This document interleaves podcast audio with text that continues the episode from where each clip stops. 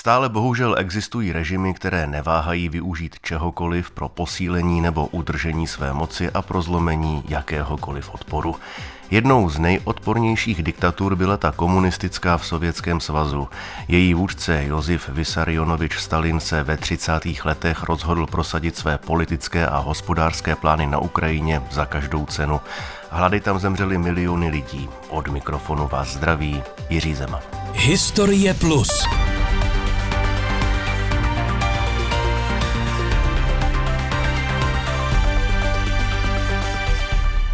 Začátek 20. století Ukrajincům nic pěkného nepřinesl. Po první světové válce následovala občanská válka, válka s Poláky i bolševiky a nakonec připojení k Sovětskému svazu.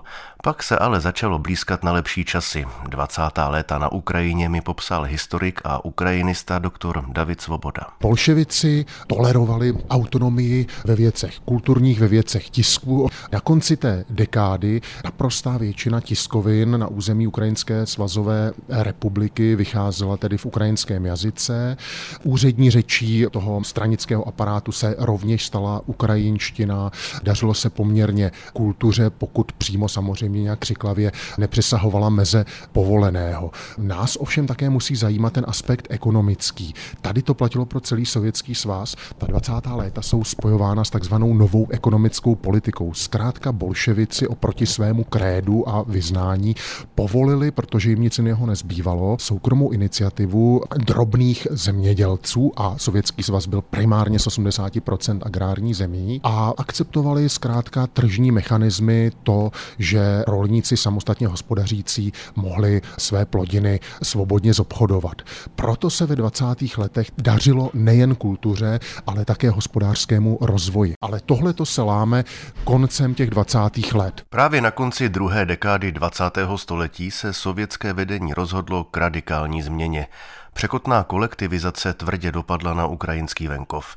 Nesouhlasili s ní hlavně úspěšní sedláci. Josif Stalin svůj mocenský nástup komunistické straně doprovázel troubením do útoku proti takzvaným kulakům, kteří měli stát v popředí revolty neskrotného venkova. Mělo jít o zámožné sedláky, ale zámožnost se definovala na základě dost proměnlivých kritérií, například na základě vlastnictví námezní síly. Později stačilo, aby někdo měl plechovou střechu, vlastnili víc než dva kusy dobytka a tak dále. Ta kolektivizace, která se rozběhla, uvrhla celé oblasti do stavu faktické občanské války. Rolníci rozeznali v nové politice útok na svůj tradiční způsob života, vnímali ten kolchozní systém jako loupež a nemínili se mu podvolit. Stát mínil vymačkat z porobeného venkova maximum zemědělské sklizně, aby z ní mohl financovat ambiciozní průmyslovou výstavbu. A to bylo také vlastním smyslem té kolektivizace. Ta průmyslová výstavba, na ní se nedařilo sovětskému státu jinými způsoby získat zahraniční úvěry protože sovětský režim platil zahraničí za nespolehlivý režim nepřátelský a navíc odmítal splatit dávné carské dluhy. A smrtící spirála, která vedla k hladomoru, se začala roztáčet, když po uspokojivé sklizni v roce 1930 stát v očekávání jejího opakování navýšil povinné kvóty i v roce dalším celé oblasti se stavěly na odpor oddílům komsomolců a vojska. Tato komanda přepadová prohledávala sípky a obydlí. Neuspokojivý výtěžek byl sváděn na kulaky. Režim tyto nesnáze, které vlastním přičiněním vyvolal, pojal jako válku s třídním nepřítelem, rafinovaným a skrytým. V roce 1932 už můžeme hovořit o hladomoru, ačkoliv ještě omezeném na konkrétní lokální oblasti a v roce 1932 začal být zemědělcům zabavován i osev. Mohl byste popsat, co se v těch nešťastných letech na Ukrajině dělo? Jak vypadala ta situace těch obyčejných lidí? V listopadu 1932 už byly celé oblasti uzavřeny vojskem. Byly zaváděny takzvané černé desky, na nich se ocitala jména nešťastných oblastí a kolchozů, které nedostály této odvodní povinnosti. A e, tyto oblasti byly prakticky odříznuty od světa. Stalin zařadil hladomor mezi instrumenty své represivní politiky. Hladomor začal být vědomně využíván k potrestání nespolehlivé Ukrajiny. Lidé hledali ty nejzaší prostředky nějaké sebezáchovy, okusovali kůru ze stromů. Začal se šířit kanibalismus. Sovětský stát zaznamenal asi tři tisíce případů kanibalismu a dokonce v tomto směru podnikl jistou osvětovou iniciativu. Je doložena existence veřejných výzev nabádajících občany k tomu, aby se tohoto nemravného způsobu stravování zdrželi. Matky se často uchylovaly k tomu nejzoufalejšímu způsobu, jak zajistit přežití svým dětem. Vhazovali své děti do oken rozjíždějících se vlaků v naději, že se děti v cílové destinaci mohou snáze zachránit, než kdyby s nimi museli nadále živořit v pladujících oblastech.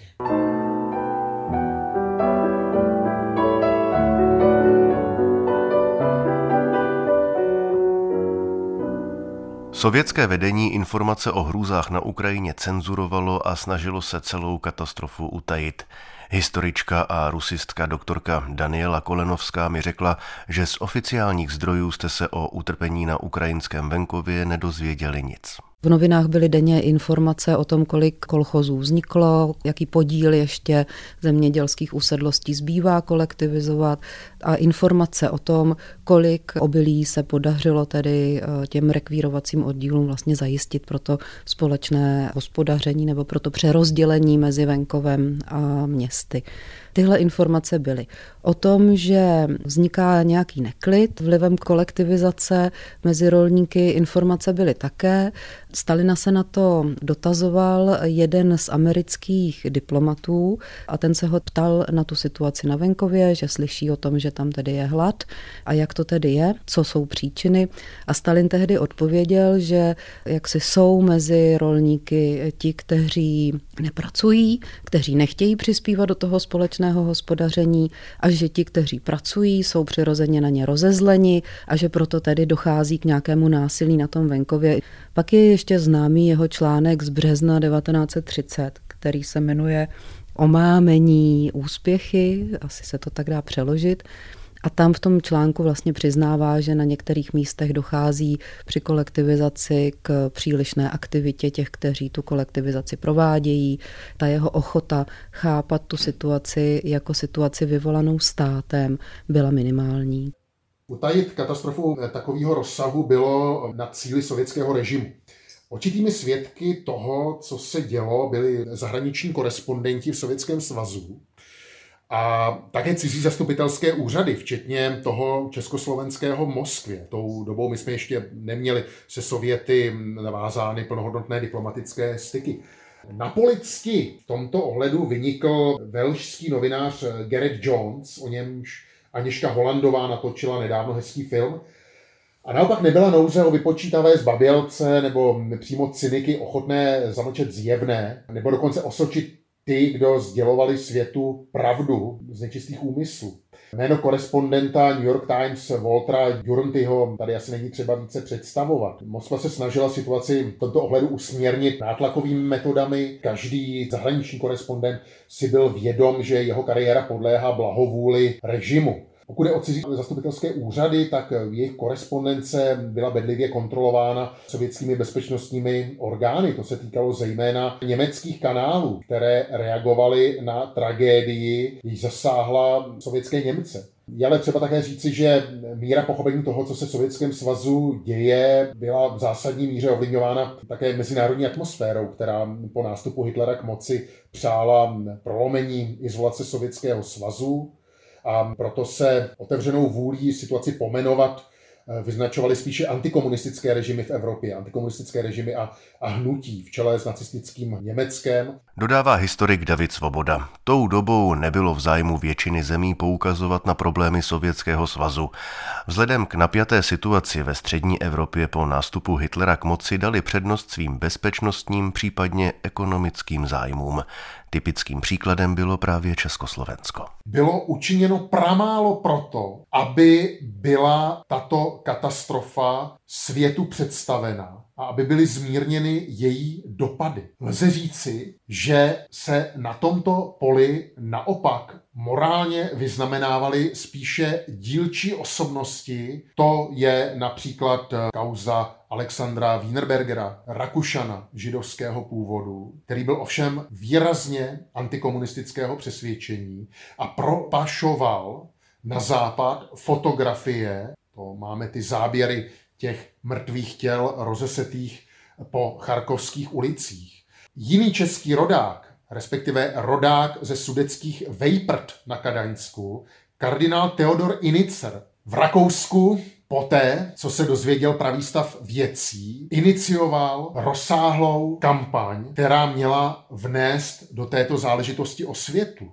A proto se také jemu dostalo ze strany sovětského režimu cynického políčku, když Moskva prohlásila, že v Sovětském svazu nemají ani kanibaly, ani kardinály. Sovětská oficiální místa se snažila všechny nepříjemné informace vyvracet. To se týká i počtu obětí hladomoru.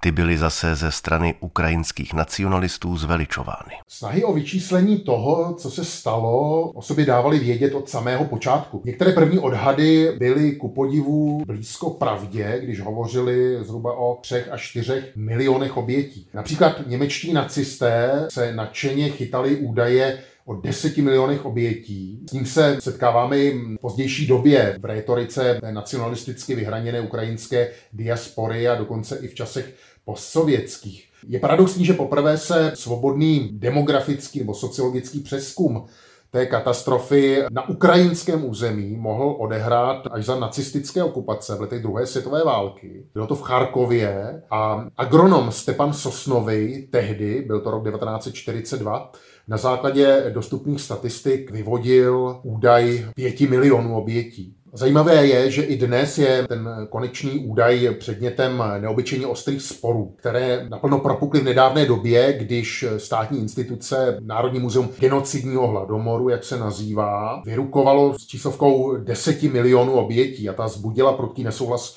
velké části ukrajinské historické obce, která se přidržuje mnohem věrohodnějšího údaje, zhruba 4 milionů. To je údaj, který odpovídá závěrům renomovaných kapacit v tomto oboru, jako například Stanislava Kulčického ale skutečnost, že toto číslo slouží dílčím politickým aktérům a zástupcům různých politických tendencí ke zviditelnění, k určité dramatizaci celé té tragédie, tak o této skutečnosti svědčí to, že například někdejší prezident Viktor Juščenko hovořil o 20 milionech obětí. Celá přepjatý údaj. Nebyl v tom ovšem zdaleka sám a je prostě pravda, že určitý sklon toho ukrajinského národně orientovaného spektra tu tragédii zveličit a učinit z ní fenomén srovnatelný s židovským holokaustem, tak je zjevný a diskusím od začátku neprospěl.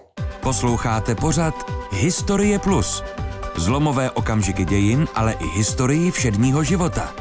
Premiéra v sobotu po půl páté odpoledne na Plusu. Události začátku 30. let v sovětské Ukrajině označilo několik států za genocidu, za úmyslné a systematické zničení celé nebo části etnické, rasové, náboženské nebo národnostní skupiny. Mezi těmito státy jsou Polsko, Maďarsko, Kanada nebo Austrálie a nepřímo i Česká republika. Ukrajinská tragédie splňuje měřítka genocidy pokud jde o vědomou a masovou vraždu Ukrajinců a rolníků jako vyhraněné etnosociální skupiny. Na druhou stranu je těžké prokázat sovětské moci záměr likvidovat Ukrajince z titulu jejich etnicity. A pravda je, že ustálená právní definice genocidy nepočítá s likvidací sociálních skupin. To je také pozůstatek těch kontroverzí a těch zákulisních tlaků a bojů, které se odehrávaly na Mezinárodním fóru v poválečných letech, když tento právní koncept nabýval konkrétních tvarů. Lze zatím samozřejmě rozeznat sovětský nátlak. Proto vlastně dodnes ta ruská, ještě předtím sovětská strana, mohli úspěšně namítat, že v případě ukrajinské tragédie nešlo o útok motivovaný etnicky, ale šlo o snahu režimu zlomit odpor sociální. Na druhou stranu volnější definice genocidy by klidně ukrajinskou kalamitu mohly pojmout.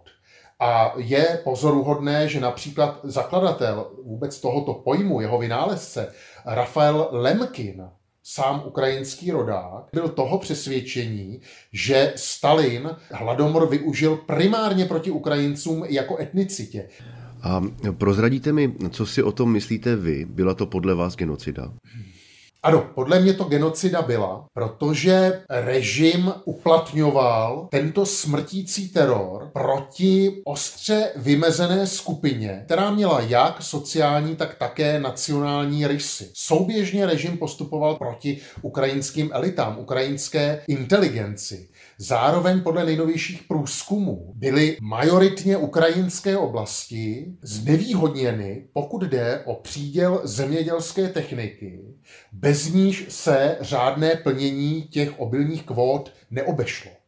To znamená, že ze všech různých aspektů toho Stalinova konání vysvítá protiukrajinský předsudek a protiukrajinská tendence. I když bych tím rozhodně nechtěl tvrdit, že hladomor byl katastrofou omezenou výhradně na ukrajinský etnický celek.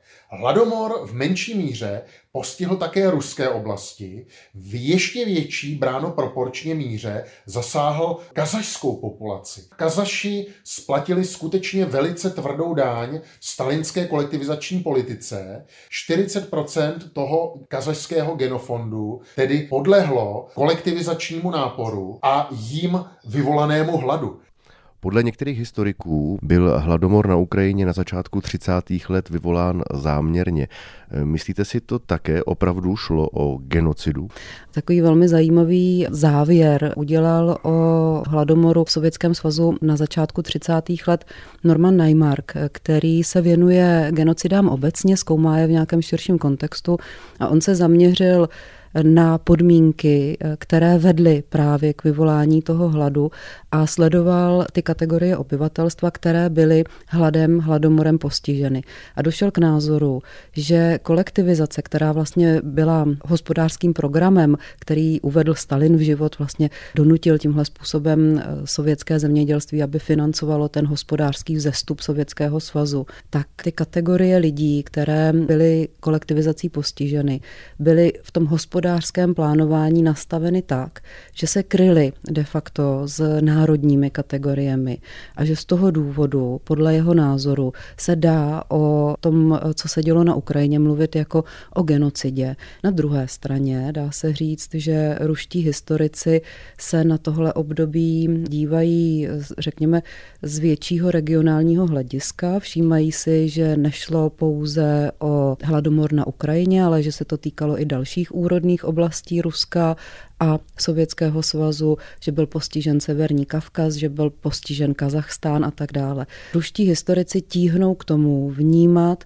ty mrtvé spíš jako výsledek Stalinovy hospodářské politiky a toho zvratu eh, v hospodářství sovětském, které se v tu chvíli, tedy na přelomu těch 20. a 30. let, nasměrovalo k prudké industrializaci, těžkému průmyslu a vlastně budování vojenského průmyslu. Doktorka Daniela Kolenovská naznačila směr obhajoby, kterou pro kremelští historici používají pro ospravedlnění zločinů Stalinova režimu. Je stále stejná. Vše bylo nutné pro porážku nacismu. Ta obrana Stalina, která vlastně Stalina hájí jako modernizátora a vítěze ve druhé světové válce, i dnes v podstatě vychází argumentačně z toho, jak Stalina hájil Molotov, který ho provázel vlastně po celou eh, tu politickou kariéru a který byl taky jedním z těch mála bolševiků, kteří vedle něho dokázali přežít a přežil až do 80. let. A ruský historik Felix Čujev s ním vlastně dělal rozhovor. Molotov na to vždycky jednoznačně odpovídal, že kdyby nebylo těch obětí, kdyby Stalin postupoval méně brutálně, že by nebylo vítězství ve druhé světové válce.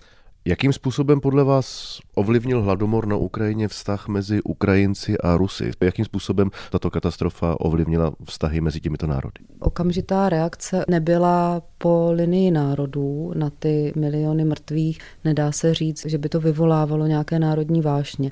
Tahle situace nastala vlastně až v 90. letech, když se otevřely ty sovětské archivy No a v tu chvíli, z kraje těch 90. let, byla v obou zemích politická situace taková, že jaksi nebylo obtížné odsoudit Stalina a vlastně tu vinu za to, co se dělo, přenést na tu bolševickou stranu a vinit za ty oběti sovětský svaz, bolševickou politiku Stalina. Změna nastala ve chvíli, kdy se ty archivní výzkumy dostaly do těch národně přesnějších čísel. Ukázalo se, že některé národy trpěly více než jiné. A zároveň v tu chvíli rostla sláva Stalina v Rusku vlastně ze Stalina, který byl odpovědný za miliony životů, tak se najednou začal stávat člověk modernizátor, který správně rozpoznal, že hrozí nacistické nebezpečí a se vší svojí energií nasměroval tu společnost do situace, aby tohleto veliké nebezpečí dokázala porazit. Ve chvíli, kdy si Rusko přijalo za svůj tenhle ten narrativ, tak eh, ta společná kritika toho stalinského, toho sovětského vlastně přestala být relevantní a v tu chvíli vlastně vyrostly výš ty národní čísla a tedy to, že některé národy byly postiženější než jiné. A v tu chvíli vlastně já jsem zaznamenala první pokusy Ukrajinců definovat tuhletu záležitost hladomoru jako ruskou genocidu proti Ukrajincům. Tedy v tezích těch národů. Myslím, že to je teda vlastně jakoby spojená záležitost, že vzestup té popularity a té postsovětské nostalgie v Rusku a přihlášení se k Stalinovi jako k tomu ruskému národnímu lídrovi vlastně potom vedlo Ukrajince k tomu, že tuhle tu strategii, kterou Stalin vůči Ukrajině, Kazachstánu a Kavkazu přijal, takže začali považovat za národní tragédii, která jim pomohla se vymezit ve vztahu k Rusům. Podařilo se určit konkrétní vyníky této katastrofy a nesly nějaké následky? Ukrajinská justice tak učinila v roce 2010. Vyjmenovala celou řadu osob, které nesou za hladomor zodpovědnost v čele s Josifem Stalinem. V zápětí se ovšem v tomto judikátu konstatovalo, že ani jednoho vyníka nelze stíhat. Doplňuje ukrajinista David Svoboda. Podle něj nebyl hladomor primárně vyvolán, aby zlikvidoval ukrajinské rolníky. Byl ale využit ke zlomení jejich odporu a hlad se v Sovětském svazu stal nástrojem k prosazování politických cílů. Součástí úvah o genocidnosti nebo negenocidnosti toho hladomoru jsou také pojmy jako act of omission a act of commission. To znamená skutečnost nějakého opomenutí, nějakého zanedbání a skutečnost spáchání, vědomého spáchání. Z toho také můžeme odvodit, že hladomor byl napřed zaviněn a potom spáchán. Ovšem záleží na vzájemném poměru těchto dvou kategoriích. Abych byl konkrétnější, pokud jde o zanedbání, to act of omission, například sovětská vláda se neobrátila na svět o pomoc. Sovětská vláda zcela zatajovala tento neblahý vývoj a tím to vše zavinila. Sovětská vláda drancovala venkov. Opět to tím zavinila. Ale to samo ještě nezakládá na přesvědčení, že se samotné to kolektivizační běsnění a drancování venkova opíralo o vědomý a od začátku soustavně sledovaný vražedný záměr. Ten přichází ke slovu až později a to už bychom byli u toho Act of Commission, že ten zaviněný hlad byl náhle využit jako instrument, byl instrumentalizován a obrácen proti svým obětem. A tomu už by mohlo napovídat, dejme tomu, neutuchající exportní úsilí Sovětského svazu, který v této době obilí vyvážel. Tomu by pak nasvědčovaly ty nelidské manévry, které měly za následek neprodyšné uzavření celých oblastí. Tomu by nakonec nasvědčoval i mohutný ambiciozní deportační záměr Stalinův. A od tohoto záměru bylo signifikantně upuštěno až poté, co hladová katastrofa nabyla již naprosto nepochybných a jasných rozměrů. To vše vlastně svědčí o tom, nebo mohlo by být interpretováno tak, že Stalin hladovění, hladomor pokládal za dostatečnou adekvátní náhražku těch svých deportačních úmyslů. A pokud ještě přihlédneme k masivní kampani, vražedné kampani zaměřené proti ukrajinským politickým a kulturním elitám, můžeme akceptovat i názor, že šlo o vědomý a genocidní akt sovětského režimu.